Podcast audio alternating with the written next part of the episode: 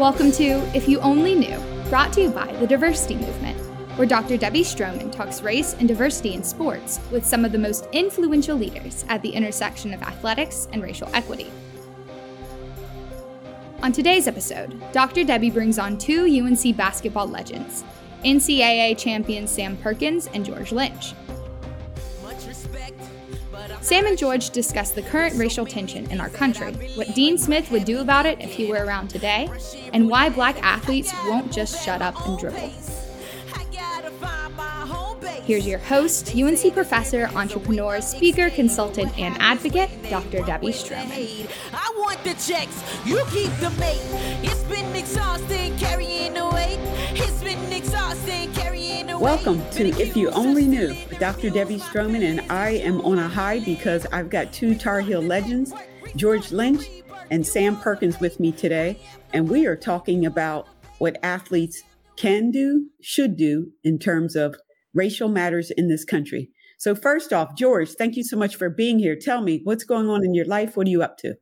Well, since I'm no longer coaching at Clark Atlanta, and I started a nonprofit to help students at HBCUs, you know, my experience at, at Clark, the two years that I was there, was very eye opening. It showed me the lack of resources that HBCUs have to deal with on a daily basis and the challenges that students and student athletes have on campus. Well, there is no doubt that there is more attention to HBCUs now. And I think that is also another response to the George Floyd video and a lot of people saying, what can we do to bring more equity? Sam, what have you been up to? I am still with the NBA, the RPA, Retired Players Association, and working on the board and as treasurer for the RPA retired players, doing a little bit of still player development. But I used to travel a great deal, but that has, because of COVID and all that, that has kind of like put a stop in things until it comes comes back. But other than that, I've been coaching uh, AAU girls basketball. So wow. about to start up again in Texas. They never really kind of calmed the uh, storm with the stoppage of girls playing, but they just stopped the tournaments and things like that. So we're just around Texas, Houston, San Antonio, Austin, and Dallas. So we've been going from city to city playing tournaments since this crazy governor has opened things up. He's allowing a lot of things now. So we're still cautious and still doing the uh, COVID protocol. But that's about it, you know, trying to uh, get this coaching down and to stay within the frame of the NBA. Now, you know, I have to ask you because your nickname is Big Smooth because you were the silent assassin. You would just do the job on the court.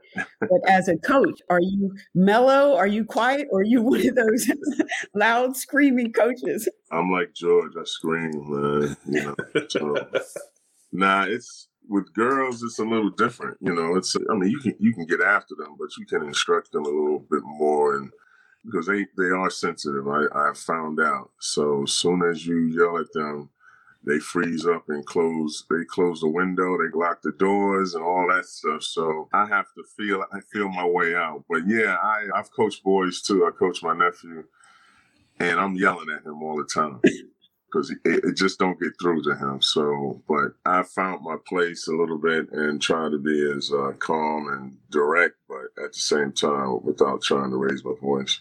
No, I'm gonna. I'm not gonna stay on this topic, but we're gonna have to do this offline another time because, you know, women athletes, we don't mind being yelled at and joked and and screamed and you know all the things that you can do to motivate. So I'll have to learn more about the girls in Texas. But let's let's talk about what's going on in this country because it is a very, very serious matter. In fact, as they said, it's we've got dueling pandemics. We've got coronavirus, COVID 19, and then we also have structural racism.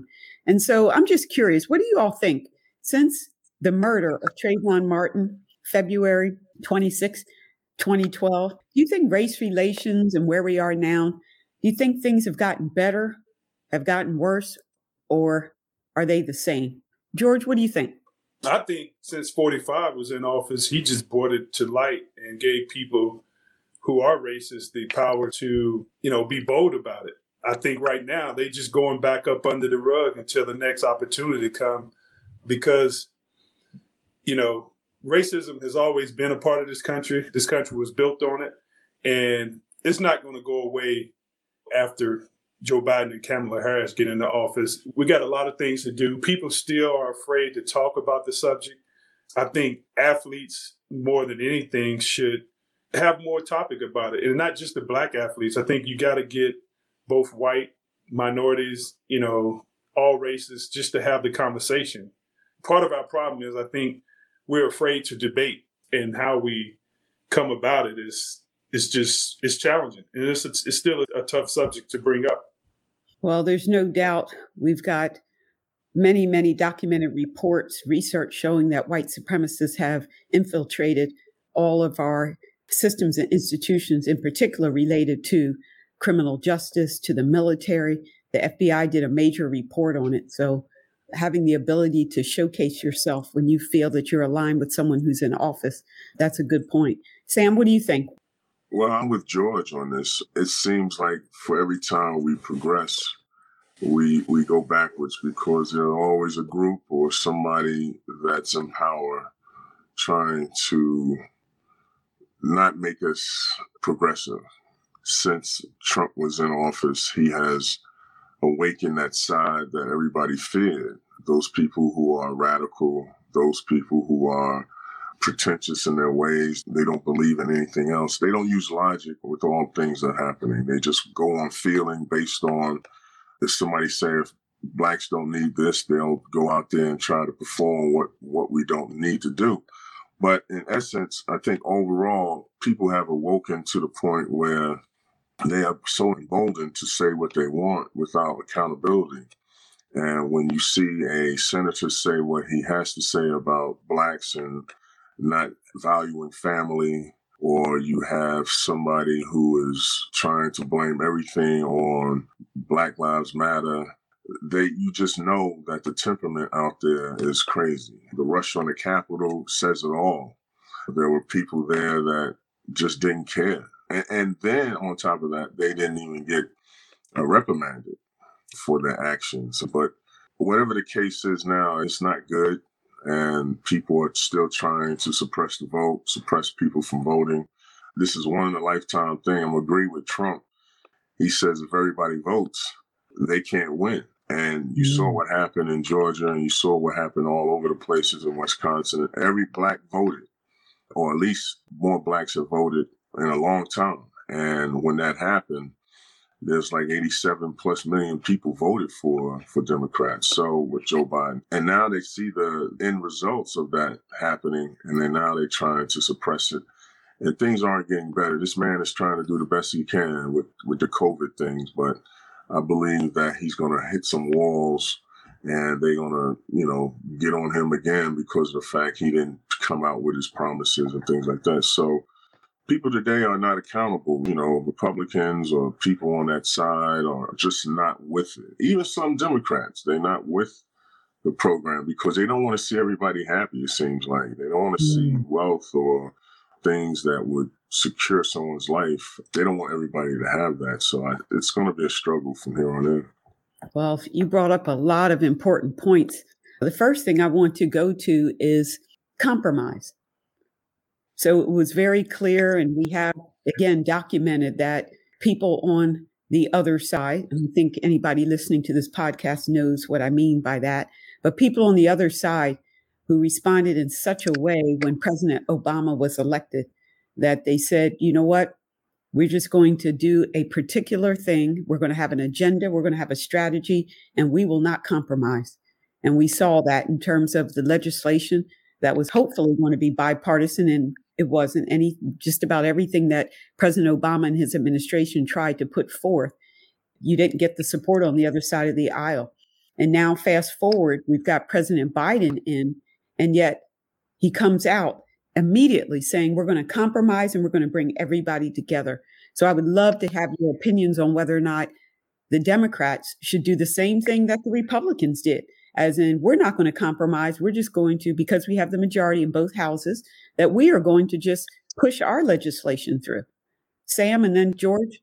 Well, our time in the White House is, is going to be fast and quick, swift, because in two years they are they're already doing it again. They're about to suppress and trying to change the outcomes of everything. So when Obama was in office, yeah, you're right. Day one, they were trying to make him a one-term president, but things didn't happen because there was a slight change in their thinking because people actually came out and voted for this man. And even though everybody wasn't satisfied with his with his eight years, he did a lot more so than they want to say. They'll change the narrative because they are used to giving the narrative for quite some while they got to understand that the country is now a multiracial country, that you have very much diversity and you have a lot of people that are from different backgrounds. And once that had changed, the narrative changed. And they've, you know, white people has always been given the narrative. And when they give the narrative, everybody believe whatever they say. But now that that has changed somewhat, they can't understand. They, they don't want that. Power is a drug and when you lose that power, for some reason, they go crazy. And you see how crazy they're going now. They didn't believe in the COVID bill. They think 1.9 trillion is a lot of, it is a lot of money. I don't have it sitting here in the corner or anything, but it is a lot of money. And the thing is, is that he's doing whatever he can to save people from this pandemic. But people overall are just not happy with the change of people. And that's why they're suppressing people. That's why they don't want people coming to this country because they know that if people are allowed to do these type of things and vote and, and live a life here in, in the USA, their narrative change, they get smaller as you can see that they'll they fear that they will be the minority one day. Yeah. George, what's your take? Compromise or go ahead and do whatever you can to take advantage of your power? Michelle Obama said it best when they go low, we go high. I think he still needs to attempt to bring both sides together.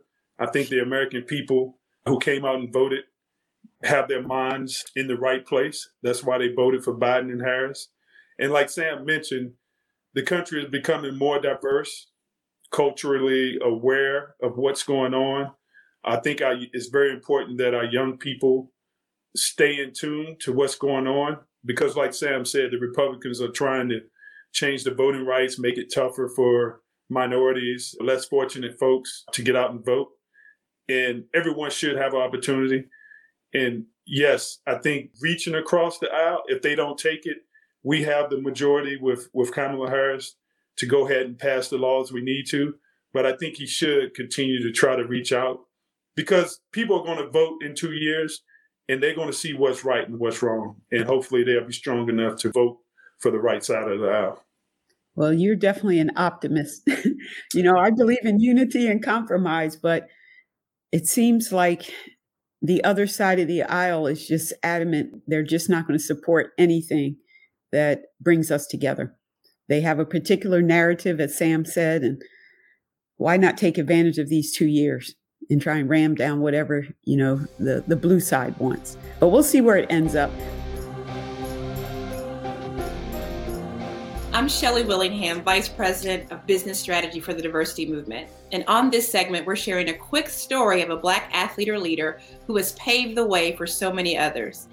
At the Diversity Movement, we want you to pave the way as well for your company to excel in diversity, equity, and inclusion. Today, we're featuring Bill Russell.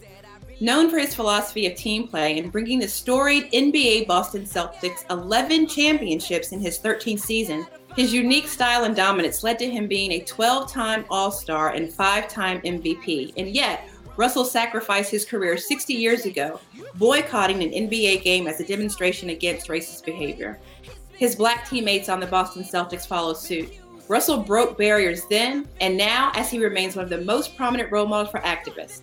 Today, Russell's voice for change rings just as loudly for those seeking equity and justice in sports.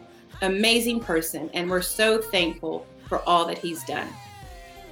If you're looking for your company, organization, or higher education institution to break through your DEI barriers, we want to hear from you.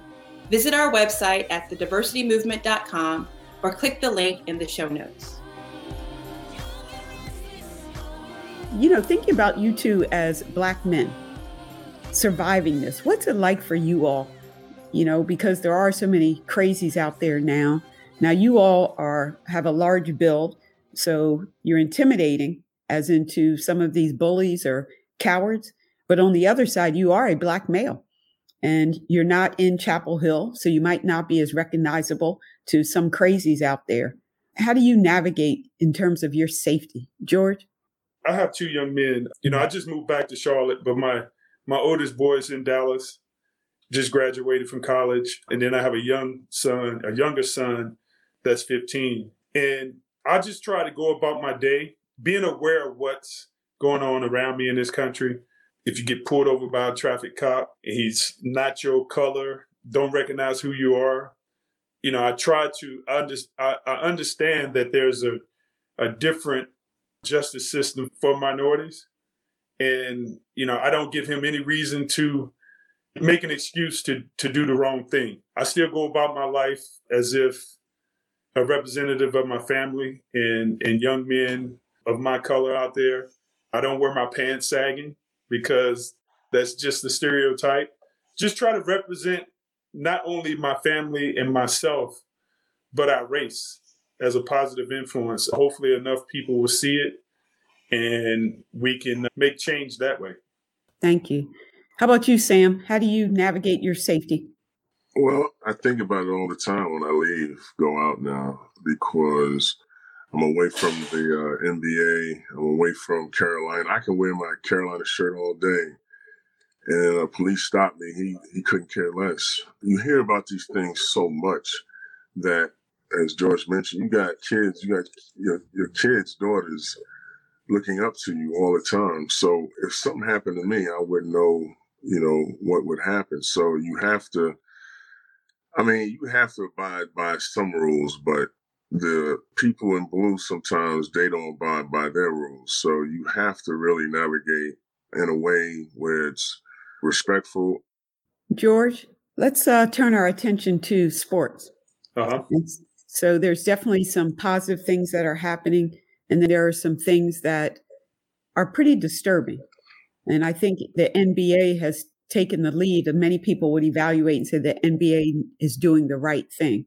Are there any particular things out there in the sport industry that you think, yeah, they're doing the right thing? They're helping to bring people together. They're lifting up humanity. And of course, they're not running away from this, from the ugliness that's happening to many people of color in this country. What do you like what's going on, and what do you find that's disturbing? Well, I like the fact that the athletes of today across all sports are speaking out and supporting minorities. A lot of times, you know, at least when I know when I was coming through the NBA, a lot of athletes are afraid to speak out because of endorsement dollars, contracts, but now that the, the corporate sponsors and the endorsements are also supporting NBA owners aren't afraid to lose in dollars. So they're also coming up and try to do their part. But again, sports bring us all together. Sports shows that unity with, you know, black athletes, white athletes, Hispanic, Latin, ex athletes, all performing together, coming as one. And it's always, at least in the black community, you know, I remember in high school when we won the state championship, it brought the entire city together.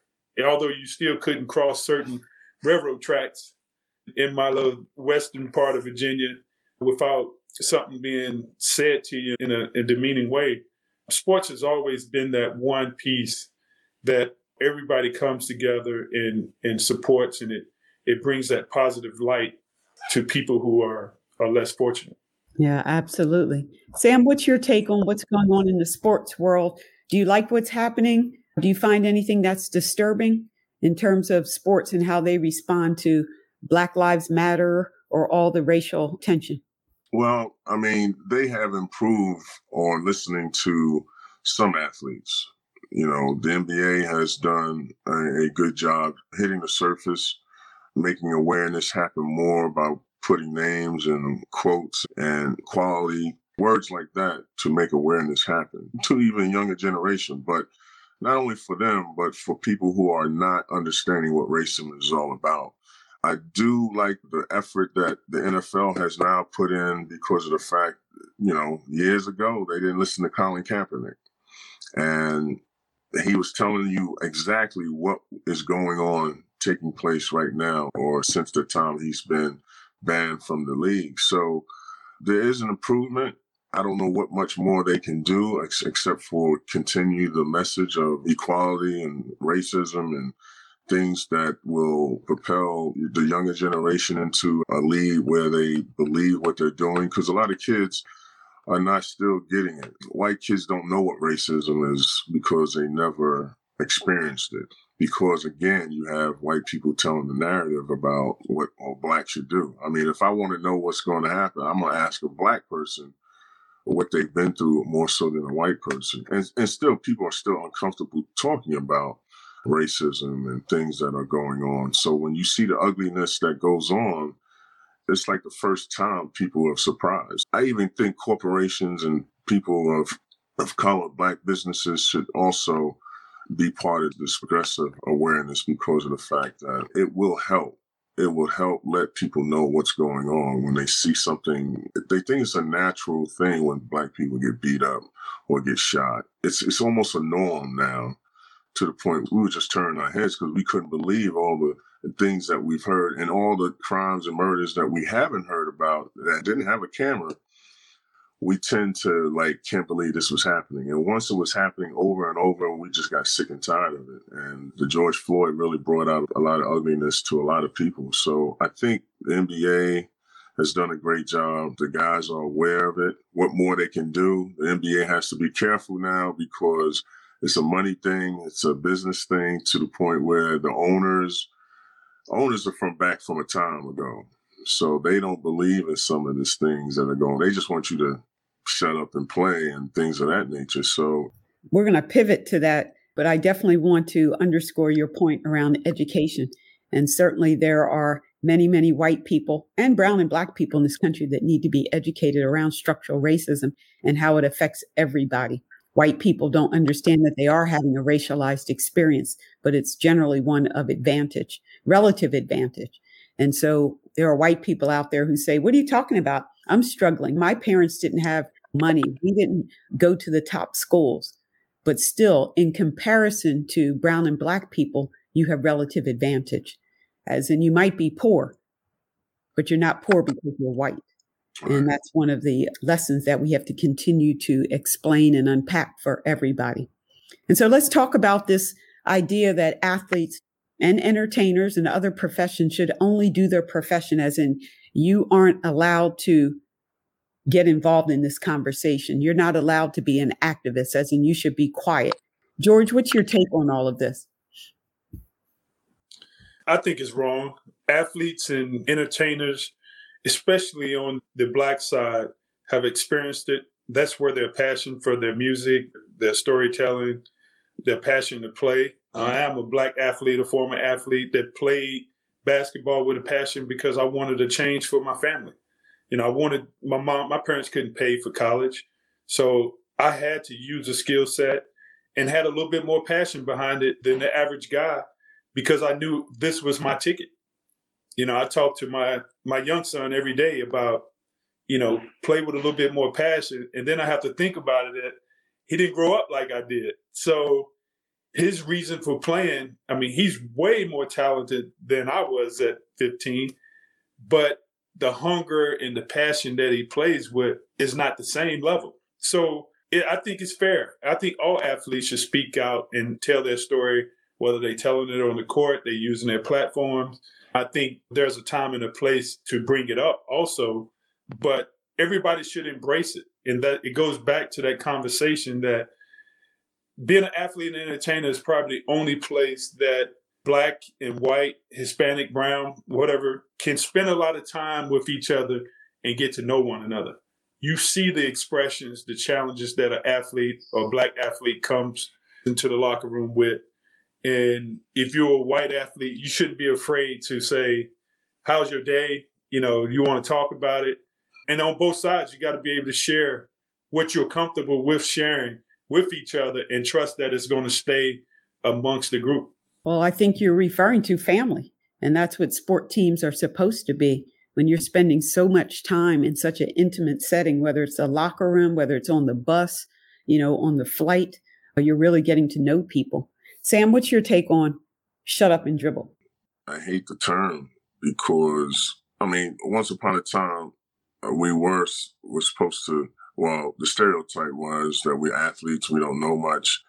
Someone's taking our tests, and you know all we had to do was play ball, and that was definitely a stereotype because long time ago blacks weren't allowed into white universities or even allowed to even have an education. You know, we today, George, myself, guys that we've played with, uh, we all come a long way and we're, uh, we're appreciative too. But at the same time, we belong there as well.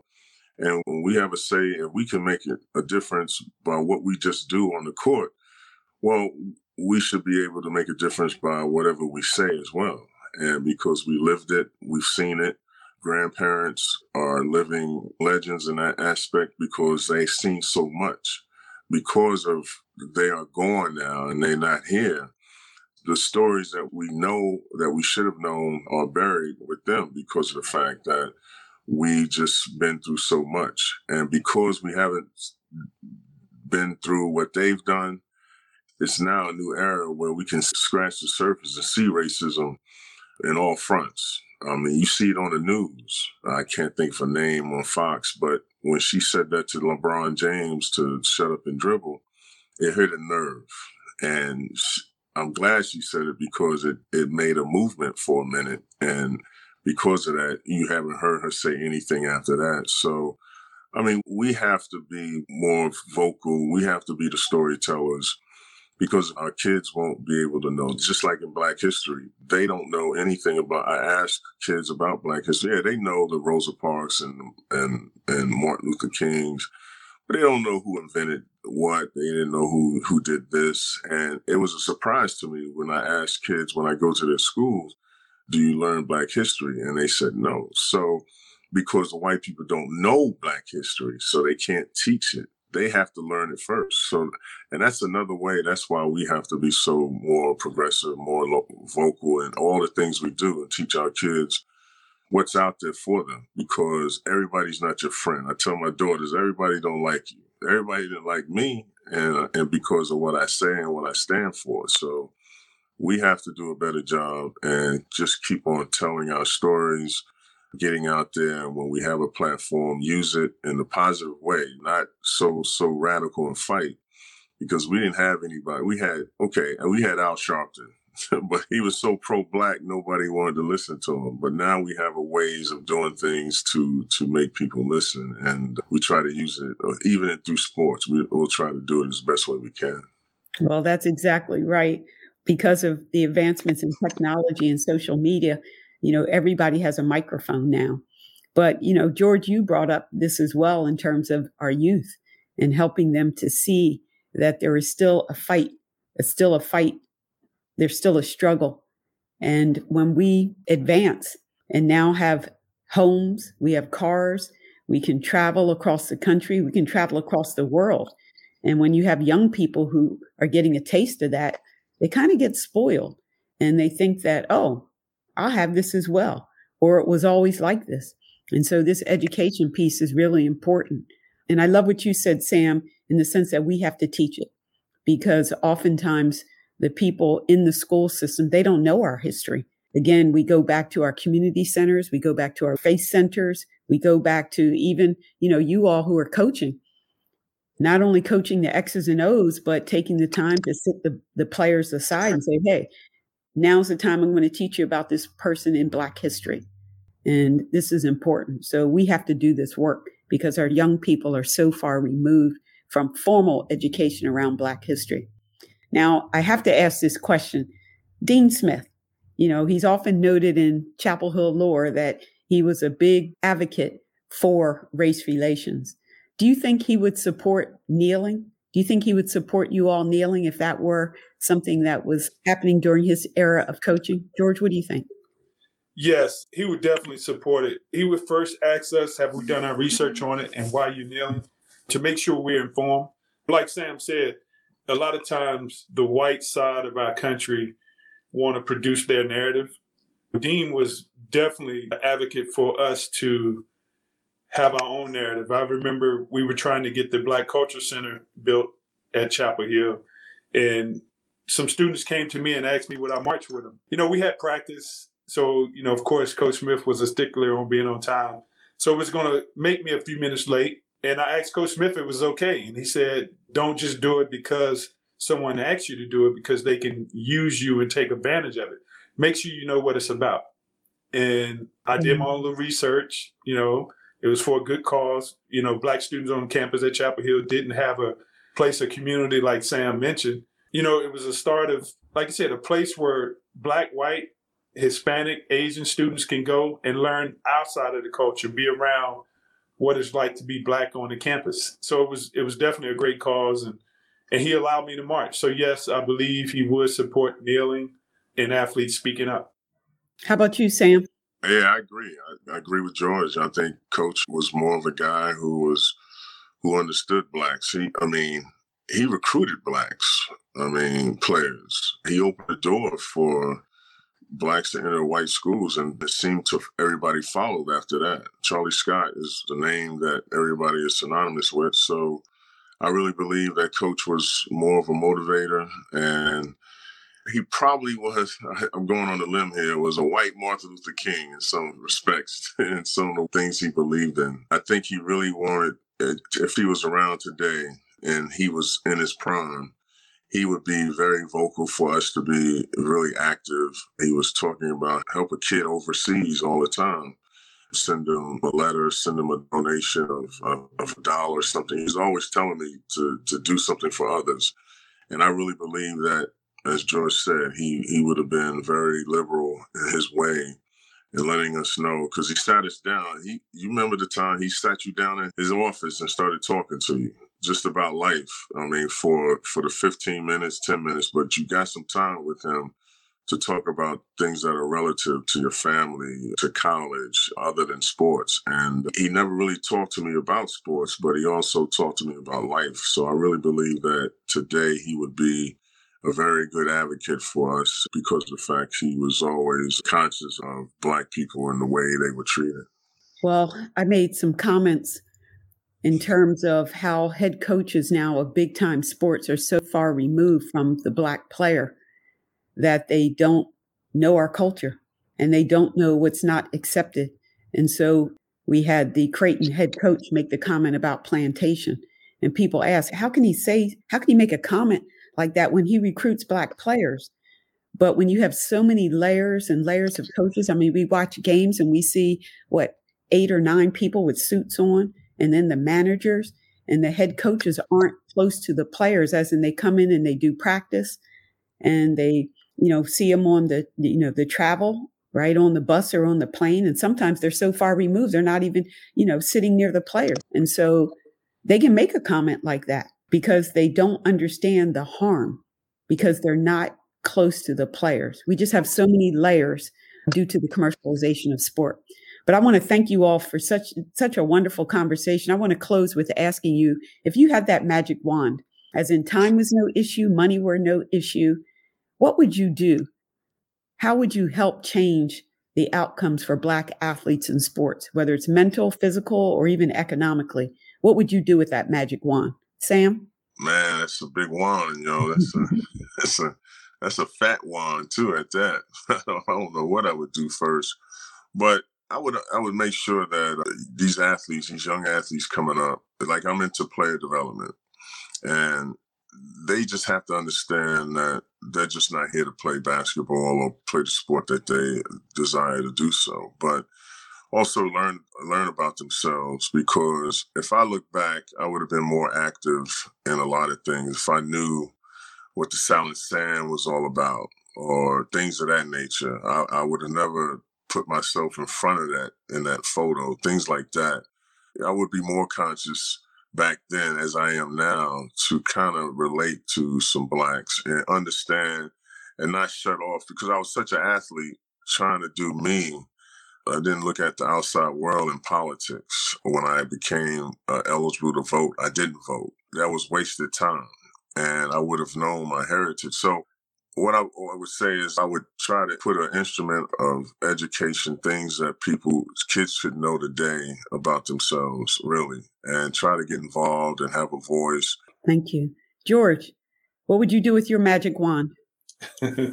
like Sam said, I would I guess, bless everyone with the opportunity, like Sam said, to write their own narrative, use your platform to help make change. Being an athlete and a sports athlete and be a successful athlete, people tend to listen to you a little bit. Now, whether they take you serious, but you have that platform where you can get in front of certain people, and while you plan at the highest level, it will open up doors. Like a lot of times, you know, being an athlete at Chapel Hill, especially a basketball player, you focus on getting through school and winning games and the pressure behind that.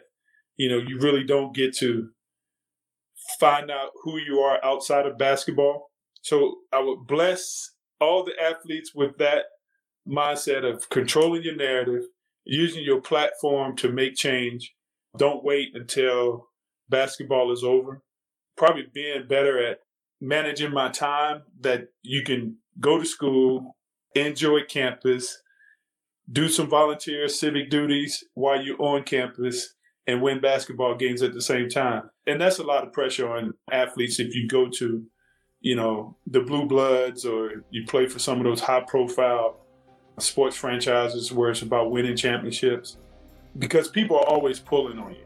So giving an athlete the opportunity to have more time, you know, instead of 24 hours in a day, make it 30. Well, thank you so much. Two very, very accomplished men, what I would say athlete activists. And certainly we appreciate all that you do as ambassadors for the game of basketball, for the University of North Carolina, and certainly for your respective communities and families. And so I thank you for joining me today on If You Only Knew with Dr. Debbie Stroman. I want the checks, you keep the mate. It's been exhausting carrying the weight. It's been exhausting carrying the weight. Been accused of stealing the reviews, my feelings. Thanks for listening to If You Only Knew with Dr. Debbie Stroman. I'd love for you to subscribe on your favorite podcast app, be it Apple or Spotify or another. It's also helpful if you would give us a five star rating and review so we can continue these spotlights. My goal is to get to 100 subscribers, and I can't get there without you. Please share this podcast with your friends and family and follow me on social media at Dr. Stroman. This show is a production of Earfluence and is brought to you by the Diversity Movement. Thanks for listening to If You Only Knew.